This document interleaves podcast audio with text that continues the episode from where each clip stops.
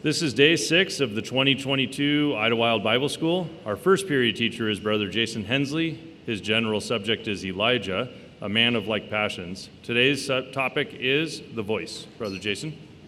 Good morning, everyone. All right, so first of all, since it is the last day, I think it is appropriate for me to say thank you for having me and thank you for having my family, particularly because uh, I have been told that I was notoriously known as the absolute worst student at Idlewild. and I was also told that my nickname by my teachers at Idlewild was the spawn of Satan. so, so, you know, I like to think that it's appropriate to open with that when we're talking about Elijah because it's good to remember that people can change. so, so there you go. Huh. Uh, okay, there's also a couple of other things that I need to say at, uh, at, at the beginning, and that is uh, I made two mistakes yesterday in things that I said.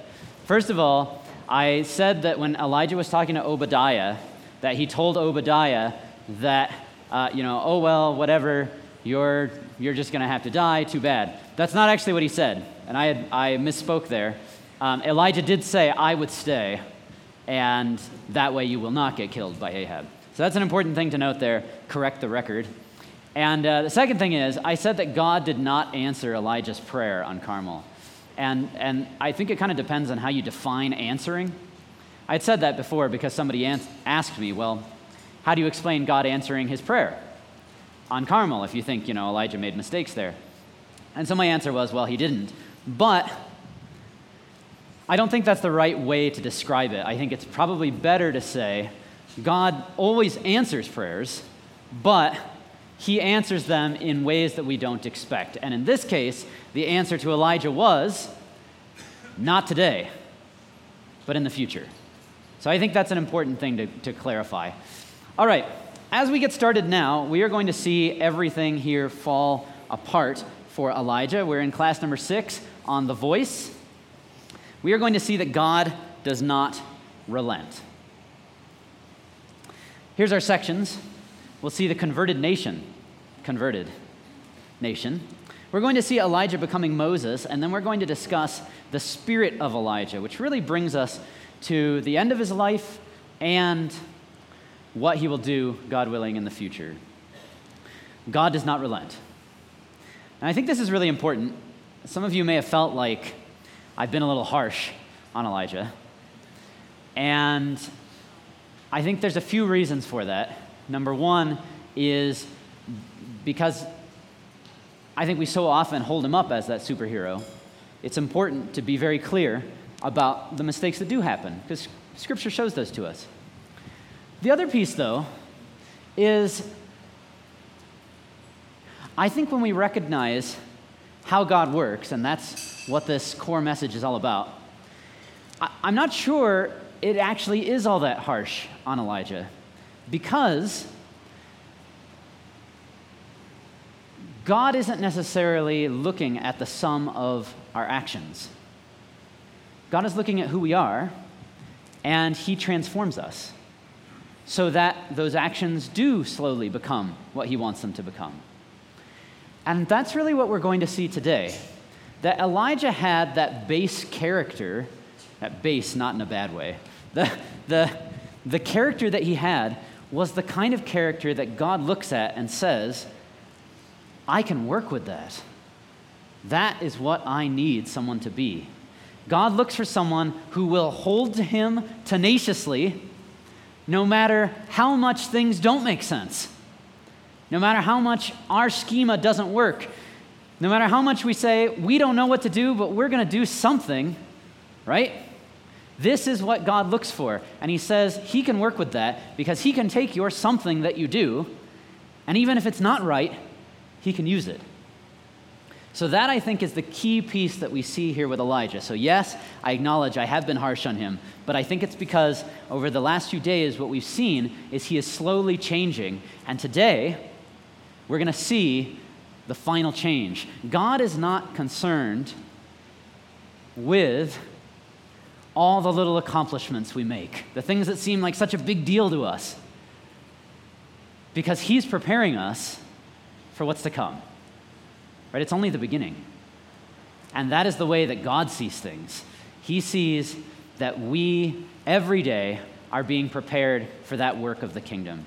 And so when Elijah prays, turn their hearts again, God says, Oh, don't worry, I will. It's going to be in thousands of years. But for you, it's just the beginning. So, why did Elijah run to Mount Horeb? That's our question here, or Mount Sinai. So, it appears like the nation has converted, right? Elijah has gone through, he kills all the prophets of Baal, they're gone. Doesn't look like there's going to be any more problems. So, he goes to Ahab in 1 Kings 18, 41 to 42, and he says to Ahab, Go and eat and drink. Now, just think about that. Because there was no rain yet, and yet he's telling Ahab to eat and to drink. So these still would have been precious resources, and yet Elijah believes so strongly here comes the rain. He says to Ahab, Go eat and drink, it's coming. In verses 43 to 44, you have an interesting little situation. A few of you have, have talked to me about this. Elijah goes and he prays for the rain. How many times does he have to pray? Seven times. So he prays seven times now that it will rain. And uh, there's a few different possibilities here as to why, or maybe I just didn't even find one of them. But here's, here's, here's some of the thoughts I have as to why perhaps Elijah had to pray the seven times. First, it, it's almost like a question of, do you really want this? You know, you, you prayed for the drought to happen. Prove to me that this is what you really want. One, two, three, four, five, six, seven. And you sort of see this, by the way, in James's commentary, in James chapter 5, when he says, The effectual, fervent prayer of a righteous man avails much. And he refers to Elijah praying that it won't rain and then praying that it will rain. If you look at that in the Greek, uh, I don't know if you've ever noticed that it sounds sort of redundant. The effectual, fervent prayer of a righteous man avails much. That's like saying, doing good things is doing good things you know, something like that. That the effective work you do is effective, right? Like, if you look at it in the Greek, it's a little bit different. Your verb there is present tense, which is typically continuous. So, what you get is the fervent prayer, there's that zeal, the fervent prayer of a righteous man is highly effective as it is working. And you'll notice that a lot of newer translations get that sense of that continuous idea as it's working or as it's being prayed. So you can see that here's this idea of Elijah having to pray multiple times for the, the one thing to get across this idea that here's the prayer working. Here is me showing how much I really want this. So that's one possibility. One possibility as to why he had to pray seven times. Okay. The other could just be does he really want it for the sake of the people? And does he really want them? Does he really believe that they've changed? So finally, the rain comes. Elijah tells Ahab, Get in your chariot and go. And he does something fascinating. He lifts up his robe, you remember? And he runs in front of the chariot. We like that as, you know, one of our children's stories. He runs in front of the chariot. Now, what I think we might miss, though, is that running in front of someone's chariot often meant something back then. Now, we tend to see it as, you know, this amazing miracle, and it probably perhaps was, depending on how fast Ahab was driving. We don't know if he was a reckless driver or not. But, but this idea of running in front of a chariot is actually a fairly biblical kind of thing. Anybody know who would typically run in front of chariots? Don't say fast people. That's not the, that's not the answer. The answer is that it was typically the servants. So I'll show that to you, but apparently I, uh, I got a little excited here and I jumped a couple of slides. So let's talk about this one first.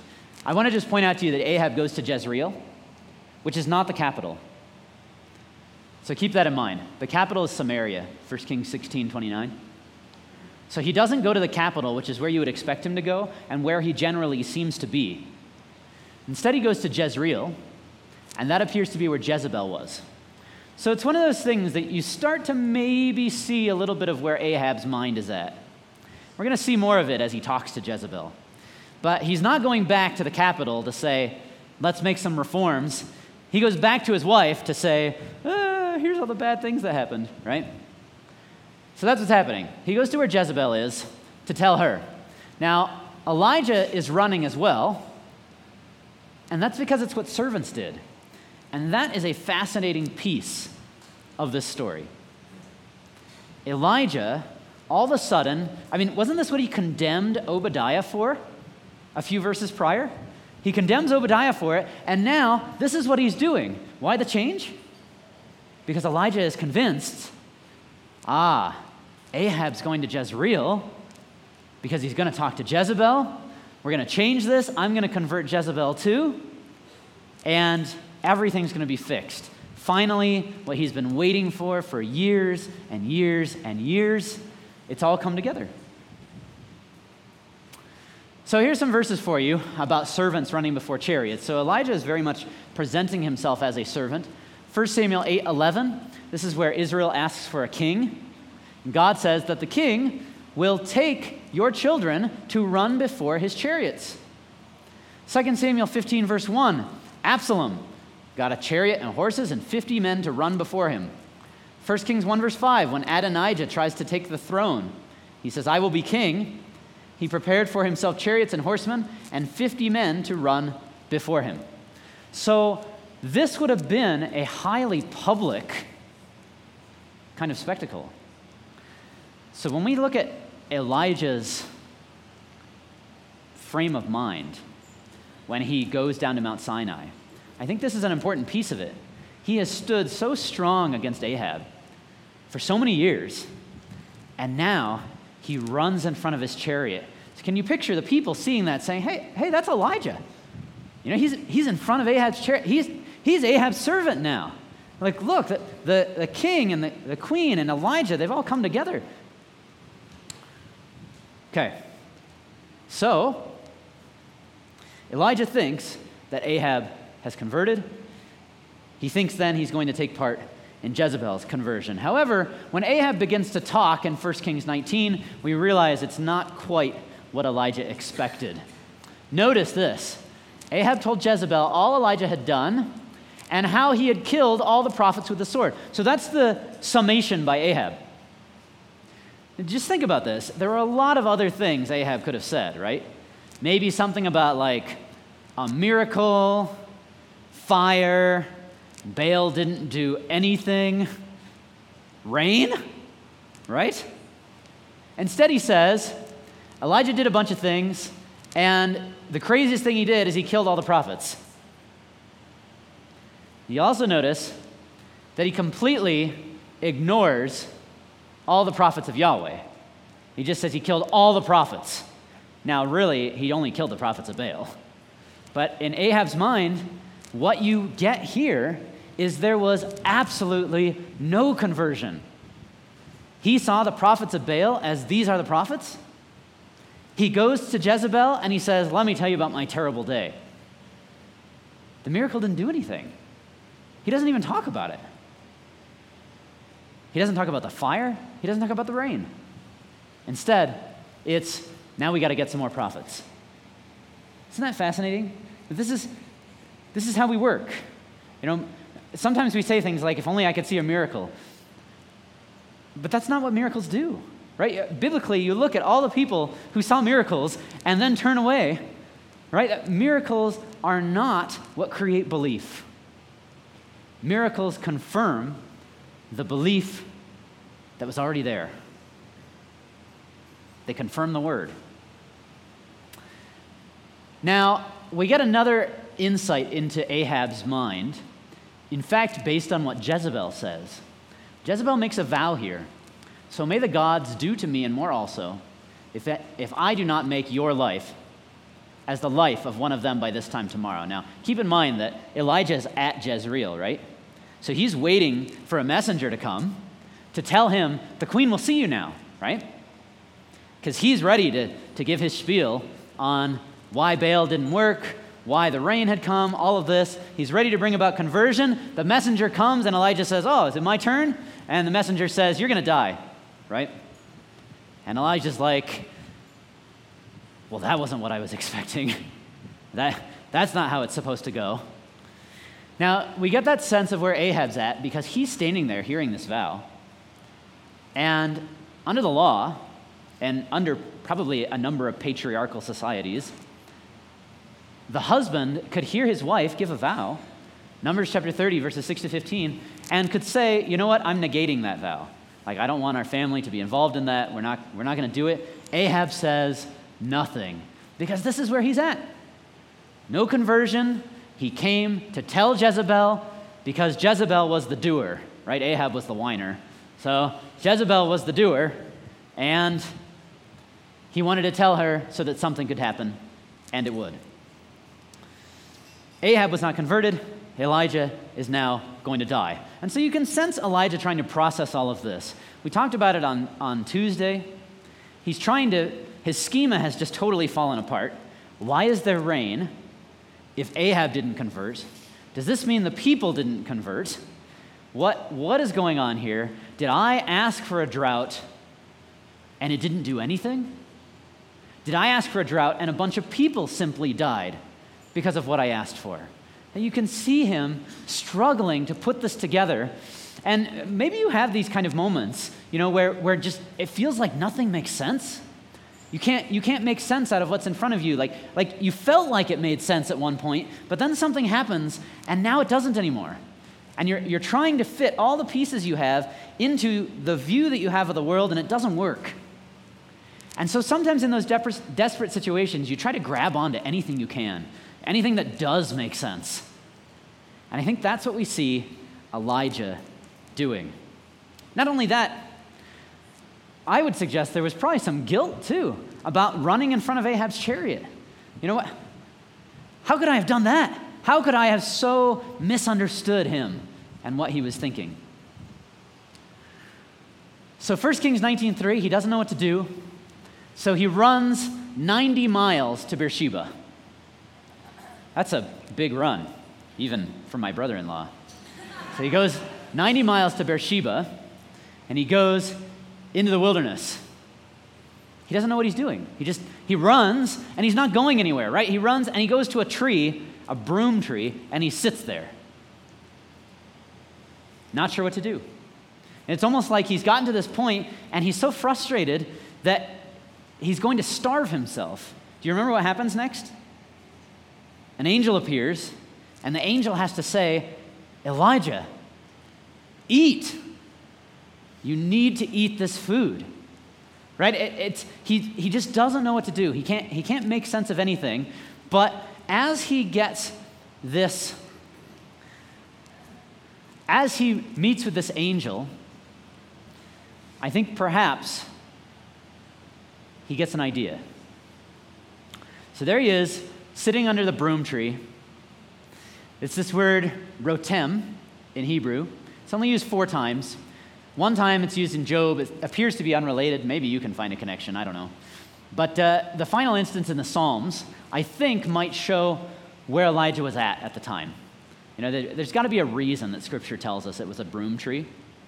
And so it's interesting that the instance in Psalms says this In my distress, I called to the Lord, and he answered me. Deliver me, O Lord, from lying lips, from a deceitful tongue. What shall be given to you, and what more shall be done to you, O deceitful tongue? A warrior's sharp arrows with glowing coals of the broom tree.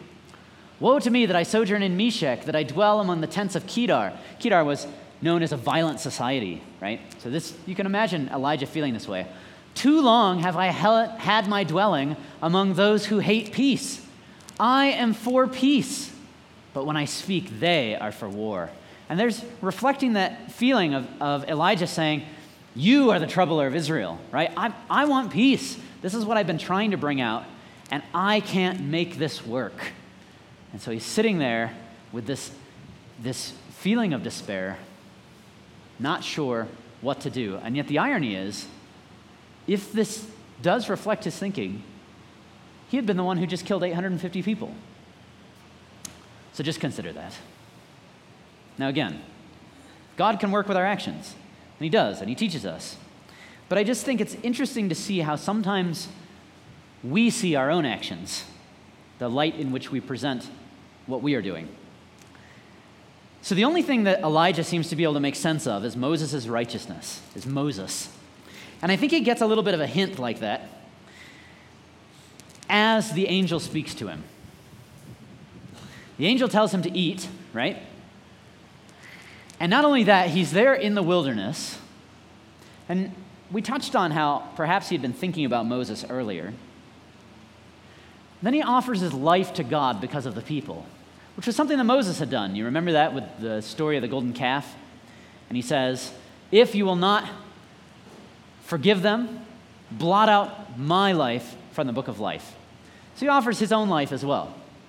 So there's a little bit of a sense there of what Elijah's doing. And I think he gets this sort of confirmed by what the angel is doing. However, he's not really acting like Moses, because you know what word shows up again? When the angel brings him food, he gets a cake on uga.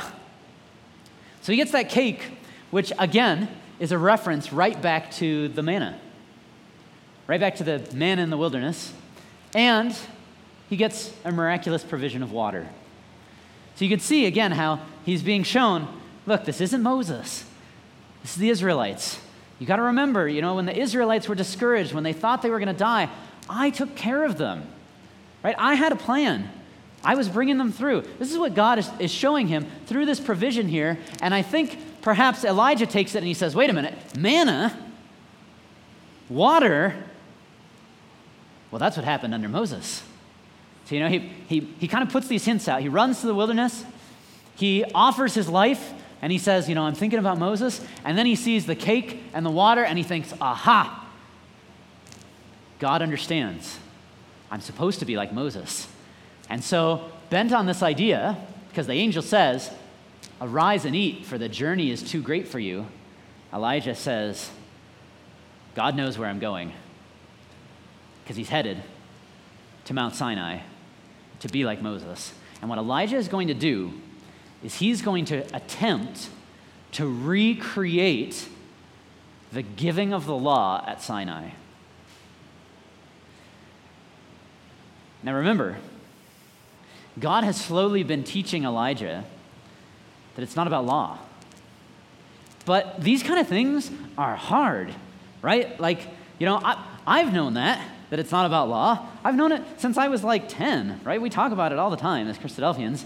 And yet, here I am 25 years later, still talking about it because I still struggle with it, right? We still want to create these rules and we still want to live by them and still think this is how we can bring God glory. This is how we can make God happy is by creating these laws and following them. So I think Elijah, even though God taught him it's not about the law. You know, it, eat from the unclean birds. Eat the thing, the stuff that's dead that they bring to you. Lay on that boy to resurrect him. Even though he starts to learn it, it's always a process. And so here he is, the world falling apart around him. He goes to the one thing that seems sure, and that is law. He feels like God affirms it with this, so he runs to Mount Sinai, and he is going to recreate Mount Sinai to see the glory of God, like Moses saw the glory of God, to remind himself why this all matters, to remind himself what he's doing. I mean, you can totally see this is extremely biblical thinking. Like what Elijah, Elijah's going to start quoting passages to God when God says, Why are you here? And Elijah's going to be all over the Torah. And he's going to quote it a bunch of times to God. You know, Kind of like God forgot or something, you know? It's like, it's like Elijah's trying to remind him. But this is his biblical thinking, right? And I don't think we can condemn him for it. I think instead, we should empathize with him for it because we do this all the time. And amazingly, our wonderful God puts up with it, right? And he, he says, I see your zeal. Let's just channel it this way. And that's what's going to happen with Elijah. So, he runs down to Sinai. He fasts then for 40 days and 40 nights. Remind you of anyone? He fasts for 40 days, 40 nights. Only other person to have done that at this point, which is exactly what Moses did in Exodus 34 28. He goes to Sinai, which is where Moses met with God, Exodus 34, verse 4. He is going to recreate the giving of the law at Sinai. Now, what happens is he gets there, and just in case you're a little skeptical of this idea, of this recreating the law, he gets there, and in fact, he goes into a cave. A cave? Hmm. Now, what, uh, what had happened with a cave prior to this at Sinai? Now, I'll, put, I'll, I'll be totally honest here. The record does not say a cave in Exodus, it says a cleft of the rock, right? So it's this outcropping, something like that. However, I think Scripture is telling us that it's the same place because if you look in the Hebrew, this is your word, and uh, some of you may recognize that letter. That is a hey, and when it's put on the front of a word, it means the. It is the definite article. So, in other words, 1 Kings 19 9, you might want to just underline this here and add that in in your Bible. It actually says, There he came to the cave and lodged in it. Now, I think the reason that most translators didn't put that in is just because they were like, What? That doesn't make any sense. The cave. He was never at Mount Sinai before. Like, why would it be referencing a specific cave? But when you look at this in light of Moses, I think what you see is Scripture is telling us he went up. He's climbing up the mountain and he says, Where is it? Where is it? I have to find it. And he finds the cave, the one that Moses was in when God's glory passes by. When God proclaims, Yahweh, Yahweh, merciful, gracious, long suffering, abundant in goodness and truth, right? So here's Elijah attempting to recreate the whole experience, and he goes and he stands in the cave and he waits. I'm ready, right? Here it is. You told me I should come down here, right? This is what he's thinking. I'm ready. So then, he stands in the cave, and God comes and says, Elijah, why are you here? Now, if that's not deflating, right? I don't know what is, because it's kind of like, wasn't it obvious? You know, I'm standing in the cave. I thought you told me to go here. And he's there waiting. So he says, Okay, how about this? I have been very jealous for Yahweh, the God of hosts. For the people of Israel have forsaken your covenant, thrown down your altars, killed your prophets with the sword, and I, even I only am left, and they seek my life to take it away. Now, this is a fascinating conglomeration of verses.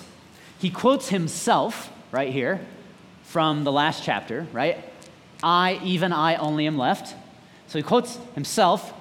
In addition to that, this here, I've been very jealous. I've forsaken, or they have forsaken your covenant. This is a quotation of Deuteronomy chapter 4. So let's just go back to Deuteronomy 4. Deuteronomy 4, verses 23 to 24. See if you hear the echo. Deuteronomy 4 23 to 24 says, This is, by the way, Moses' uh, rehashing of what happened at Mount Sinai. So Moses is telling the story again to the next generation. So, Deuteronomy 4, verse 23, Moses says, Take care lest you forget the covenant of the Lord your God, which he made with you, and make a carved image, the form of anything that the Lord your God has forbidden you for the Lord your God is a consuming fire, a jealous God. And so here's Elijah taking that description of God and saying, Look, you're a jealous God. I'm jealous for you. You said, Don't forget the covenant. Well, that's what everybody has done. So he quotes Deuteronomy. And the reason that this is so powerful, I think, for us is consider the way that Deuteronomy describes the covenant at Sinai. You came near and stood at the foot of the mountain while the mountain burned with fire. Then the Lord spoke to you out of the midst of the fire. The Lord spoke to you at Horeb out of the midst of the fire. Verse 33. Did any people ever hear the voice of a God speaking out of the midst of the fire? Deuteronomy 4:36. And on earth he let you see his great fire, and you heard his words out of the midst of the fire. Right? We can't blame Elijah for being a man of fire. This is where his mind was, and it was totally biblical. Again, chapter 5 says the same thing. The Lord spoke with you face to face at the mountain out of the midst of the fire. I don't know why I didn't underline that one. That should be. These words spoke the Lord to all your assembly at the mountain out of the midst of the fire, burning with fire, out of the midst of the fire. It is everywhere in this description of Sinai. Now, in addition to that, Hebrews tells us there were a few other things. So we got fire, all right, keep that in mind. Hebrews chapter 12 says, You have not come to what may be touched. He's contrasting here the covenant at Sinai with the new covenant. You have not come to what may be touched a blazing fire, and darkness, and gloom, and a tempest. In other words, read wind. At that time, his voice shook the earth. In other words, earthquake. At Mount Sinai, when Moses gave the law, there was an earthquake, there was wind, and there was fire. What do you think Elijah expected when he stood in the cave on Mount Sinai? He's waiting for the earthquake. He's waiting for the wind. He's waiting for the fire. He's looking for a renewal here of the covenant. And look at what happens. God says, Leave the cave, go out and stand on the mount before the Lord. Now, if you were Elijah and you're recreating Mount Sinai, how would you feel when you're told this? Go out and stand on the mount. Keep in mind, Moses was in the cave the whole time, right? Because if he saw the glory of God, what would happen? He would die. God says, No man can see me and live, so I will put you in the cave, I'll cover you with my hand. And God says, Elijah, get out of the cave. You know what's interesting about that? He doesn't. Because in the next verse, we're told, then he left the cave. Elijah refuses to leave. This is where he's at mentally and emotionally at this point. He says, I will not let go, right? This is, this is who you are. You are the earthquake, the wind, the fire. I am the prophet of fire. I've been bringing your fire on the people. Show me who you are. Right? Reaffirm this for all of me. So Elijah does not leave. And so God passes by. And you can picture him standing there watching the wind. And Elijah thinking, here it is right? This is it. The glory of God. And then the wind stops. And there's nothing. And then the ground starts to shake, and Elijah thinks, This is it. This is the one. And nothing. And then finally, fire. And can you picture his mind going through Deuteronomy out of the midst of the fire, out of the midst of the fire, and thinking, That's right. That's, that's why God saved this one for last. This is where his glory will be revealed because the fire was all over the mount. God spoke out of the midst of the fire. And here's Elijah thinking, finally, I've waited to see the glory of God. And the fire dies down. And Elijah is standing there in the cave. And you know what happens? He hears a gentle whisper. And you know what's unfortunate about that? We're not told what he heard the whisper say. And I think that's because he would have actually heard the words if he had gone out of the cave. But he doesn't. And he didn't. So instead, he hears something, and that's when he comes out. Look at the next verse. After the earthquake of fire, the Lord was not in the fire. After the fire, the sound of a low whisper. Verse 13, and when Elijah heard it, he hears something and he goes scrambling out of the cave. He wraps his face in his cloak and went out and stood at the entrance of the cave. So he, he runs out and he thinks, This is where God is. The whisper's gone, though. And you know what he hears? Elijah, why are you here? And that's because in this opportunity that he had, to be completely transformed, recognizing where is the glory of God? Where is the presence of God? Who is God really? Elijah didn't leave the cave when he was told to. Elijah clung to this vision that he had of Moses. I mean, look at this. He wraps his face in his cloak. Does that remind you of anyone else? Right? Even after seeing that God was not in the wind, that God was not in the earthquake, God was not in the fire, Elijah puts a veil on his face when he leaves. And here he is scrambling out of the cave, and that's what he's thinking about. Right? God is speaking to him in this low whisper, and he's running out trying to get to it. And, oh, oh, got to be like Moses, right? He covers his face with the veil. Okay, here's the, here's the reference, by the way Exodus 34 33. When Moses had finished speaking with them, he put a veil over his face. So even after seeing that God was not in the earthquake, wind, and fire, Elijah is still clinging to Moses. And yet, hadn't Elijah always met with God? And the word of Yahweh came to him, saying, The word of Yahweh came to him, saying, I mean, in this chapter, three times, he met an angel, and the voice of God spoke to him twice, right? He had, he had been meeting with God. And yet, through this encounter, his attitude didn't change. And I think this is the crux of the story. Before he sees the earthquake, wind, and fire, he says, I've been very jealous for Yahweh, the God of hosts. He says the exact same thing after the earthquake, wind, and fire. I've been very jealous for Yahweh, God of hosts. Now let that sink in a little bit and think about this. How did Elijah want to transform the people? He wanted to change the people with earthquake, wind, fire. He wanted to show them pyrotechnics, right? That would change everything. And God says, But Elijah, that didn't change you. That's what this is all about. I think that is why God brought him to Mount Sinai. God didn't bring him to Mount Sinai to recreate the law, although that's what Elijah at first thought.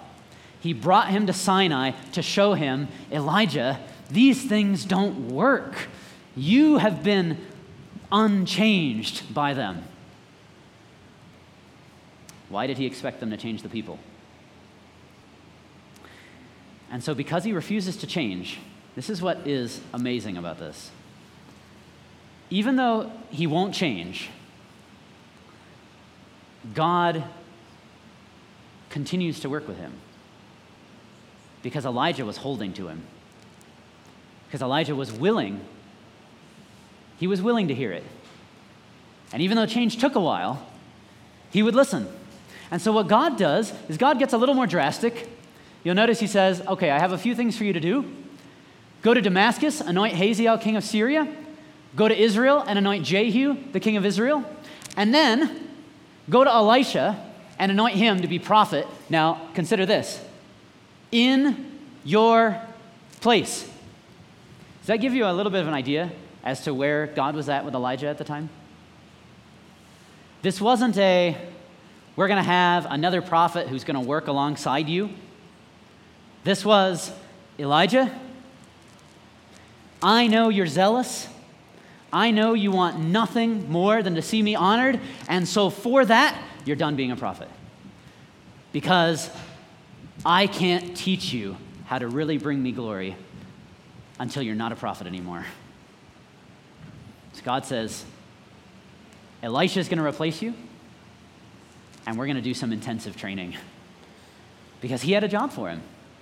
God had a job for Elijah in the kingdom that he was going to be prepared for. And because Elijah was so bent on serving God, God says, I know you will stick with me through this, I know you will hold on. So I'm going to take you where it's really hard, but we're going to get through this. So, over time, God continues to work with Elijah. He shows up two more times after this. 1 Kings 20, he's not there. It's other prophets now. 1 Kings 21, he shows up once to deliver a final message to Ahab. He doesn't show up in 1 Kings 22, 1 Kings 23, and he doesn't show up at all the rest of the book. Instead, 2 Kings chapter 1, he appears he appears when those captains of 50 are sent to come and capture him. And that's it. Until he's taken in a chariot of fire. He's in the record as long as he's working with and preparing Elisha. And when Elisha's ready, Elijah's taken. And yet, that's because he still had a lesson to learn. Now, this is crucial. Consider the strange language here when Elijah is taken. 2 Kings chapter 2. Do you not know today that Yahweh will take away your master from over you? From over you. That's interesting. It's said again to Elisha Take away your master from over you. And then Elijah says, Before I'm taken from you. In other words, implying he's going to be working somewhere else, doing something with other people. He's not going to be with Elisha anymore because Elisha is going to be the main prophet, but Elijah has another job. And we find that out in Chronicles because a letter comes from him.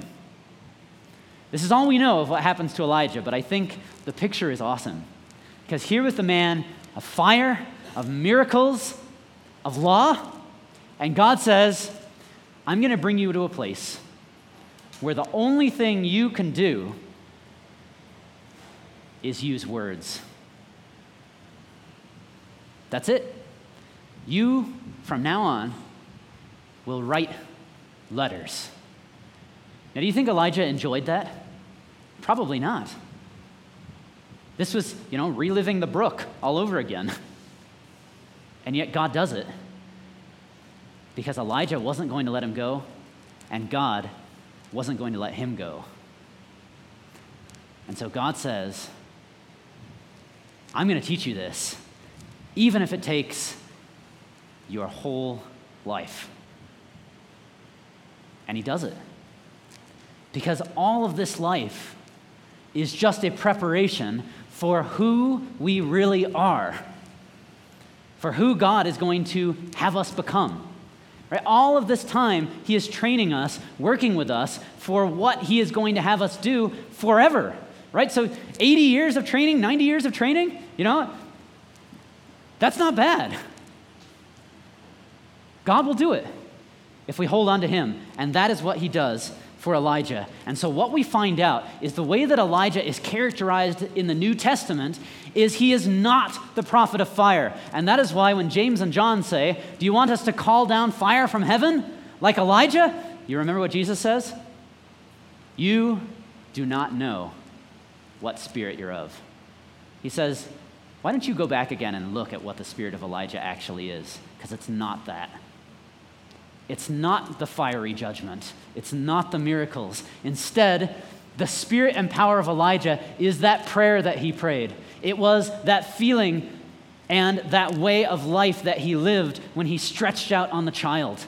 It was when he recognized that relationships matter, that the fathers will love the children, that the disobedient will become obedient, will become wise to follow the just or the righteous.